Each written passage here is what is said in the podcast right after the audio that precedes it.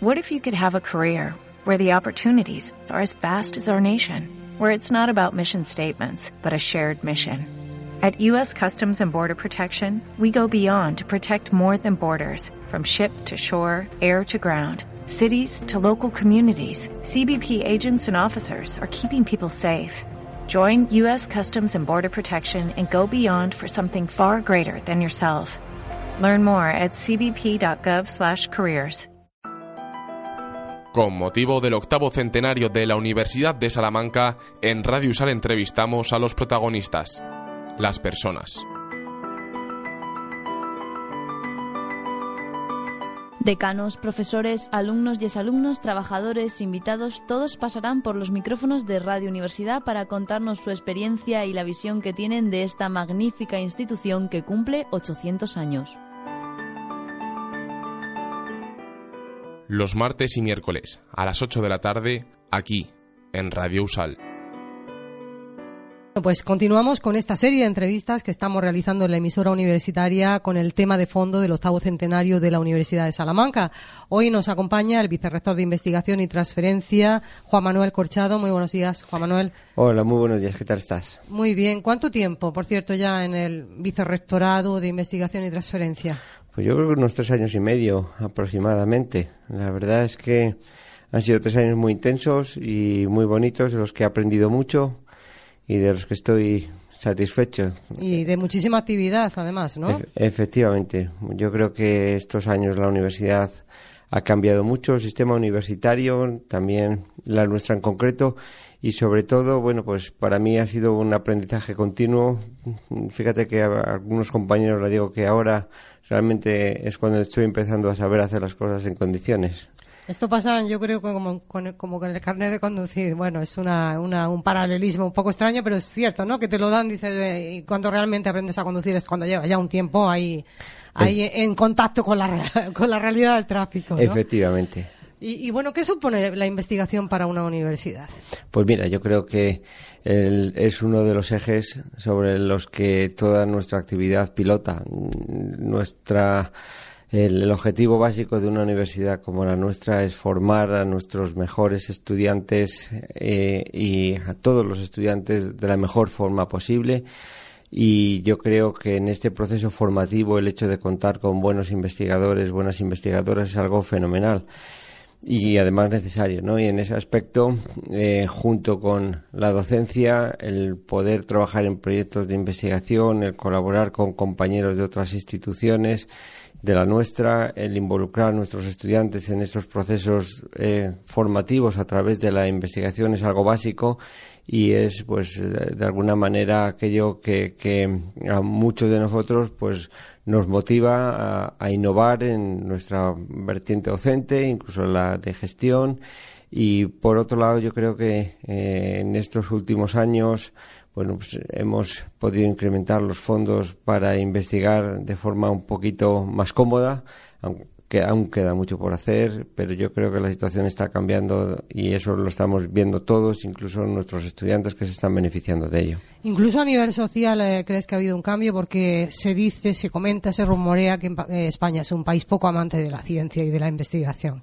Bueno, yo la verdad es que creo que tenemos un espíritu emprendedor, investigador y, y, y, y sobre todo innovador y con mucha imaginación. Y en ese aspecto ya sabes que en este país también somos eh, muy propicios a echar piedras sobre nuestro tejado y eso hay que desmitificarlo. Aquí tenemos grandes investigadoras, grandes investigadores, tenemos extraordinarios académicos y que son no solo referentes aquí en España, sino que en muchas universidades del mundo tenemos gente de este país haciéndolo muy bien y tenemos bueno pues referentes de la ciencia ¿no? que están que están ahí en ese aspecto yo creo que aquí en nuestra universidad también tenemos grupos investigadoras investigadores muy buenos y, que en muchas áreas somos referentes.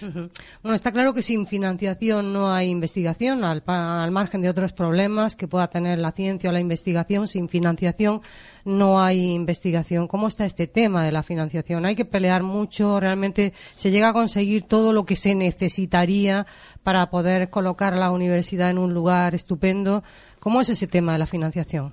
Pues mira, la verdad es que para investigar nunca hay fondos suficientes. Siempre se puede hacer más con más fondos, con más personal. Y en ese aspecto yo creo que es una lucha de esta y de muchas otras universidades.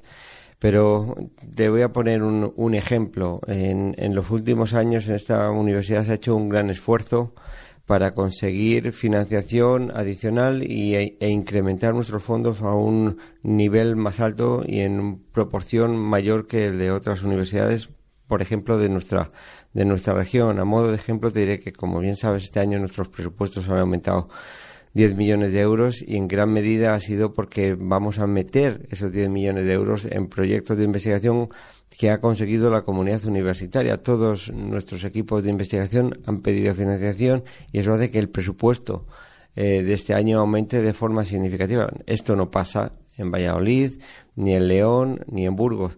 En ese aspecto, fíjate que tenemos un montón de proyectos ahora eh, internacionales, 39 eh, a finales del año pasado, en el H2020, por ejemplo, por un ejemplo, teníamos uno en el 2014, Teníamos siete en el 2015 y unos 14 en el 2016 en retos de colaboración. El programa que tiene el Ministerio de Industria mm, mediante el cual financian proyectos entre universidades y empresas. Hemos pasado de uno en el 2014, mm, hemos pasado a tener siete, perdón, cuatro en el 2015, siete en el 2016 y solo de estos pues hemos ingresado eh, creo que aproximadamente 6 millones de euros, de los cuales cerca de dos han venido a la universidad. Todo esto genera royalties.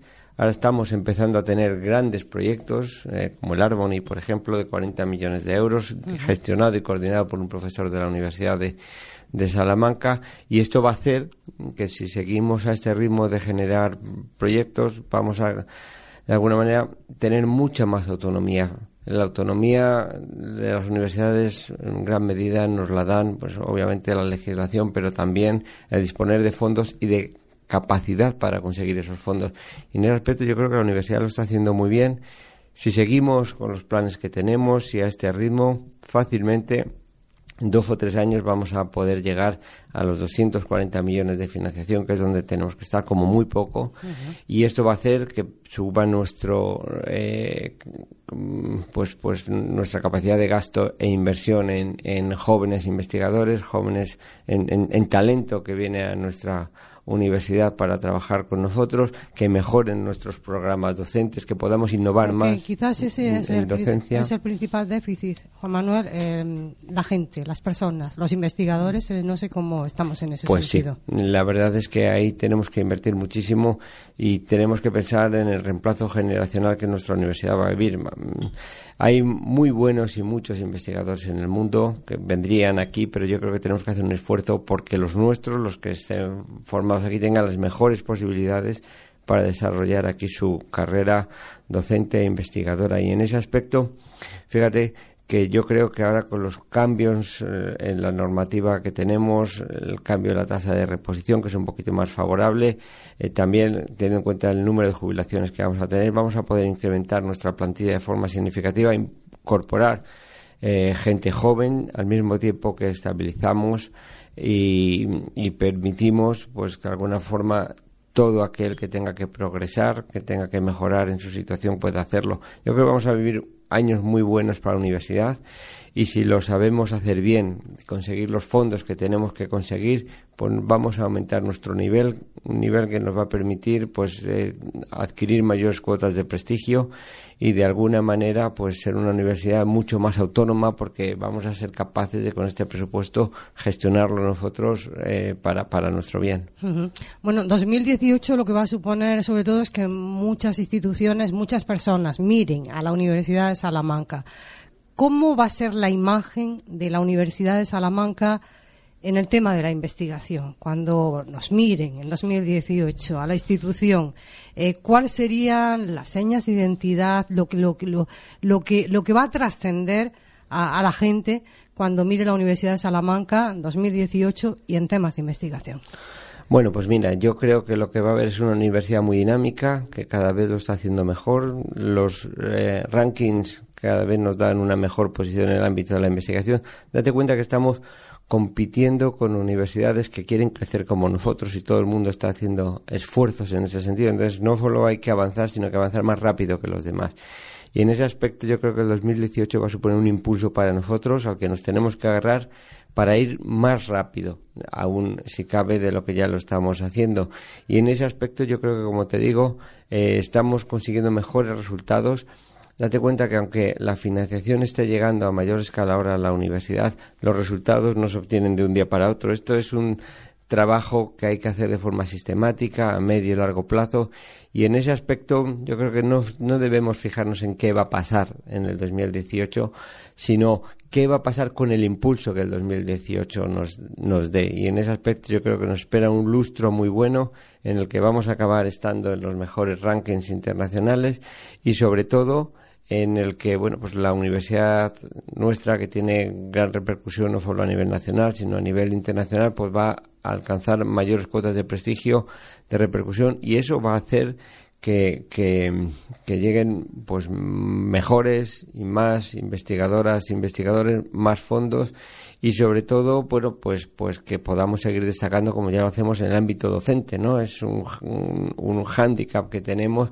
Yo creo que necesitamos muy buenos programas también para innovar a nivel docente, para convertirnos en, para mantenernos en ese primer nivel al que estamos en, docencia a nivel nacional y ser líderes también a nivel internacional, seguir atrayendo talento y ahí tenemos que hacer pues un esfuerzo muy grande en áreas en las que ya somos muy conocidos y sobre todo pues impulsar nuestra imagen en, en países en los que a la Universidad de Salamanca no, se le conoce tanto.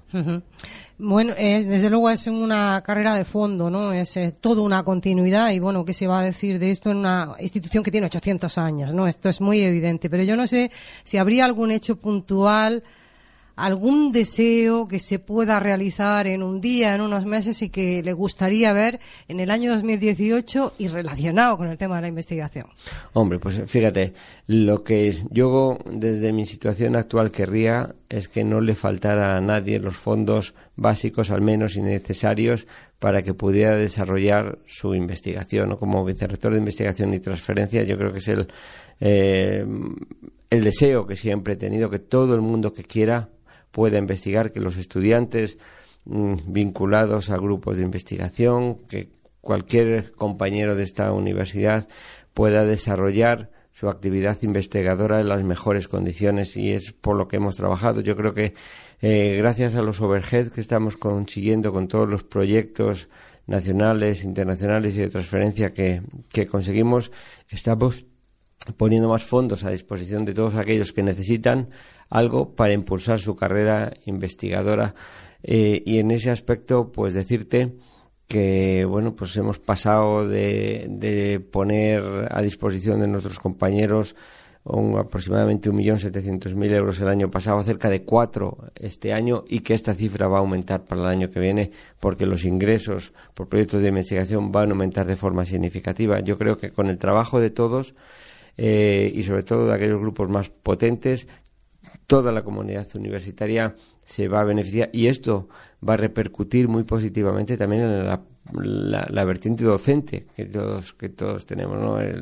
recientemente he ido a visitar el laboratorio de unos compañeros en la facultad eh, de farmacia que han adquirido gracias a un programa de, propio de, investigación nuevo equipamiento y estaban allí trabajando en sus laboratorios no solo estudiantes predoctorales sino también estudiantes de grado y máster con estos aparatos para formarse mejor. Yo creo que eso es nuestro objetivo, tener muy buenas infraestructuras para que mejore eh, todo, nuestra productividad científica, pero también la parte de la vertiente docente y que nuestros estudiantes se aprovechen de, ello. A eso iba, precisamente al, tema de las infraestructuras científicas. Hemos asistido durante este curso a la inauguración de, o a la presentación a los medios de algunas de esas infraestructuras.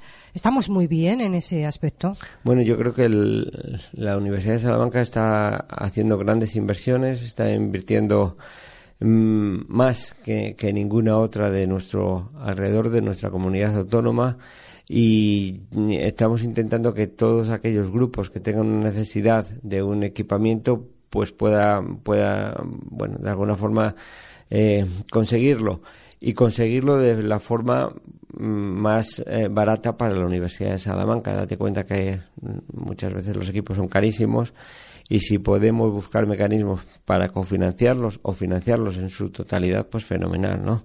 Las convocatorias de grandes infraestructuras que tenemos han pasado de financiar el 80% al 50%, pero este año la universidad ha hecho un gran esfuerzo y vamos a incorporar, ahora que ya tenemos presupuestos, nuevo equipamiento muy deseado y, muy interesante, creo que por eh, valor de cercano a los 3 millones de euros. Y Ahora va a salir una convocatoria que se llama Infrared de financiación del 100% de infraestructuras, seguramente salga en septiembre.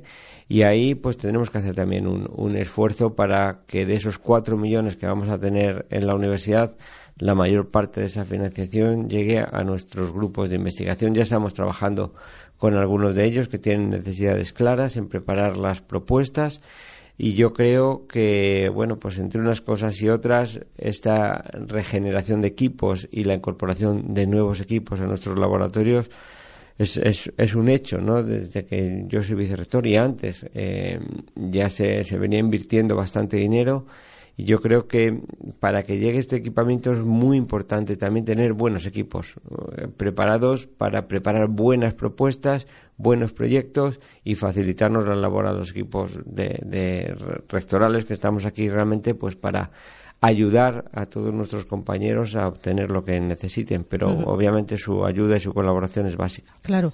Transferencia es el otro apartado de, su vicerrectorado. Eh, ¿Con qué instrumentos, con qué socios, con qué programas contamos para poder transferir resultados de investigación a la sociedad, porque también es eh, un asunto vital. Y estamos donde estamos, estamos en Salamanca, donde la empresa es la que es y el tejido empresarial es el que es. ¿Cómo, cómo se mueve eh, el vicerrectorado en ese sentido? Yo creo que en el ámbito de la transferencia la universidad ha progresado muchísimo. Fíjate, los últimos datos es que estamos llegando a niveles de transferencia tecnológica inducida indirecta cercanos a los 40 millones de euros entre las primeras universidades de España, estando donde estamos. ¿Esto cómo lo hemos conseguido? Bueno, pues trabajando con empresas que están instaladas en nuestro parque científico, con empresas locales que también ven en la universidad un apoyo para conseguir aquellos productos o servicios que necesitan y luego venderlos y luego también porque nos movemos mucho fuera de Salamanca y trabajamos con empresas de otras comunidades, de, bueno, de, otras provincias de esta comunidad y de otras comunidades autónomas. Yo creo que eso se debe, pues, de alguna forma a la naturaleza tradicional de la Universidad de Salamanca, ¿no? Que es una universidad internacional y que siempre ha vivido, pues, pensando que somos la universidad del mundo y en ese aspecto queremos trabajar con cualquiera que, esté dispuesto a hacerlo con nosotros. Tenemos grupos de investigación que están haciendo un gran trabajo pues a todos los niveles en el sector primario, secundario, terciario y básicamente eh, yo creo que el parque científico, nuestras políticas de emprendimiento han dado un espaldarazo a todo eso que durante años se ha venido haciendo y ahora pues podemos decir que somos líderes y que de esta transferencia eh, tecnológica pues como decía antes hemos generado proyectos simplemente de la convocatoria del Ministerio de Industria de eh, retos en colaboración pues cerca de 6 millones de euros para nuestra universidad estamos por ejemplo proyectos que tienen una vertiente de transferencia muy importante como los POCTEC recientemente hemos conseguido 11 también con eh, muy buena financiación que nos están permitiendo impulsar políticas de emprendimiento sin tener que gastarnos nosotros fondos propios, sino con fondos comunitarios y, en colaboración con otras universidades y con otras empresas, lo cual es muy importante. Yo creo que trabajando en colaboración con, con el tejido industrial y con empresas y con, con eh, universidades, institutos de investigación que como nosotros tienen esa, esa intención de transferir, pues vamos a avanzar muchísimo más. Esto también, fíjate, está permitiendo eh, que nuestros egresados puedan eh, encontrar trabajo mejor eh, a todos los niveles y, desde todas las titulaciones porque tenemos una relación con las empresas muy grandes. Cuando Las empresas tienen un buen contacto en una universidad, suelen tirar de esa universidad para contratar a la gente. Y por eso es muy importante que nosotros establezcamos una buena política de, de colaboración con empresas a nivel, por ejemplo, de prácticas en empresa, los prácticos son algo fundamental para una universidad como la nuestra porque hace que nuestro profesorado se vincule con las empresas y haga que esa parte muy importante de la docencia y en, la capacitación de nuestros estudiantes pues se vertebre de forma adecuada y además eso permite que oye si tenemos titulados nuestros en empresas, estos van a pensar en nosotros para desarrollar proyectos de investigación, para buscar financiación adicional en colaboración con nosotros. Y ahí tenemos que hacer un, un, esfuerzo mayor porque eh, hemos empezado. Yo creo que esto que hemos empezado, seguimos por este camino, vamos a alcanzar muchas mayores cuotas de transferencia porque es algo que la sociedad está demandando. Y fíjate, yo creo que el ejemplo de la Universidad de Salamanca es claro en ese aspecto. Eh, nos hemos puesto a trabajar más intensamente con las instituciones locales también. Con la Diputación de Salamanca tenemos proyectos de transferencia tecnológica, nos financian proyectos universidad-empresa en el sector primario. Eh, hemos sacado varias convocatorias por unos 100.000 euros cada una. Este año eh, veo a la, Diputación con ganas de duplicar estas cifras, a ver si firmamos pronto un convenio con ellos para poder hacer muchas más cosas, porque los proyectos toda la inversión que se ha hecho ha generado nuevos proyectos, por ejemplo, POCTEC, y, se ha multiplicado por 10.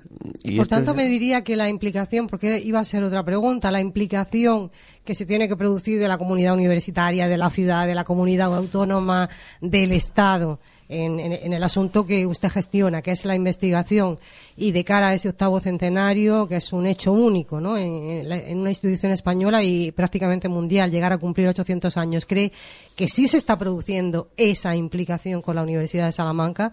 Yo lo veo y, me, ciño a los hechos, ¿no? Este que te he comentado es uno, las buenas relaciones y, la, y la colaboración que tenemos tan extraordinaria con la Diputación, que ahora se, vamos a ratificarla volviendo a firmar otra vez los convenios para que la universidad esté presente en Salamac, en la feria agroalimentaria que se organiza aquí en septiembre. Pero no solo ahí, fíjate, sino el ayuntamiento acaba de sacar un, programa para atracción de talento a la ciudad que nos va a permitir eh, incorporar grupos extraordinarios de investigadores mm, de cualquier parte del mundo, traerlos a la Universidad de Salamanca y, que aquí pues pues desarrollen su trabajo, generen valor y nos ayuden a impulsar nuestra institución, ¿no? Y yo creo que programas como estos, financiados a nivel de ayuntamiento, no existen en ningún sitio, sí de comunidades autónomas y seguro que dentro de nada este referente que va a ser este programa seguramente pues lo absorba la comunidad autónoma, lo impulse, porque es el camino, el que todos colaboremos, colaboremos y que la sociedad se beneficie de ello. ¿Y cuándo tendremos un premio Nobel que haya salido de la Universidad de Salamanca? ¿Un premio Nobel de investigación en algo? Pues yo creo que muy pronto. Tenemos extraordinarios estudiantes y también, como te decía, pues fíjate, los resultados del MIR y del FIR que han salido colocan a nuestros estudiantes a la cabeza de todos los que, los que hay. Tenemos extraordinarios eh, profesionales en, el, en, todos los ámbitos de esta, de esta universidad. Yo, por mis clases, han pasado alumnos brillantes que están desarrollando puestos extraordinarios. Algunos están desarrollando una carrera también investigadora y docente fantástica y, en ese aspecto yo creo que llegará y llegará pronto. Eh, yo creo que la universidad, nuestra universidad es muy atractiva, lo que pasa que eh, es difícil por la, la, situación económica en la que vivimos apostar por ello, pero somos muy atractivos para que algún premio Nobel venga a trabajar aquí con nosotros, seguro, y seguro que si nos ponemos a ello lo, lo conseguiremos traer. De hecho, son muchos los que pasan por aquí a impartir charlas, conferencias a lo largo del año. y, y, nuestros estudiantes seguro también que alguno pues llega a lo más alto de la, de la investigación, porque ya te digo, lo hacemos muy bien en esta universidad. Es nuestro, de alguna manera, nuestro leitmotiv, el, el ser buenos eh, profesores, tener buenas profesoras y sobre todo pues que, que, nuestros alumnos salgan en las mejores condiciones. Juan Manuel, las humanidades y Salamanca. ¿Por qué se quejan los investigadores de las ramas de humanidades de que tiene muy poca financiación, de que se les da muy poca importancia a, sus investigaciones? Normalmente suelen, suelen respirar así. Bueno, yo creo que estás exagerando.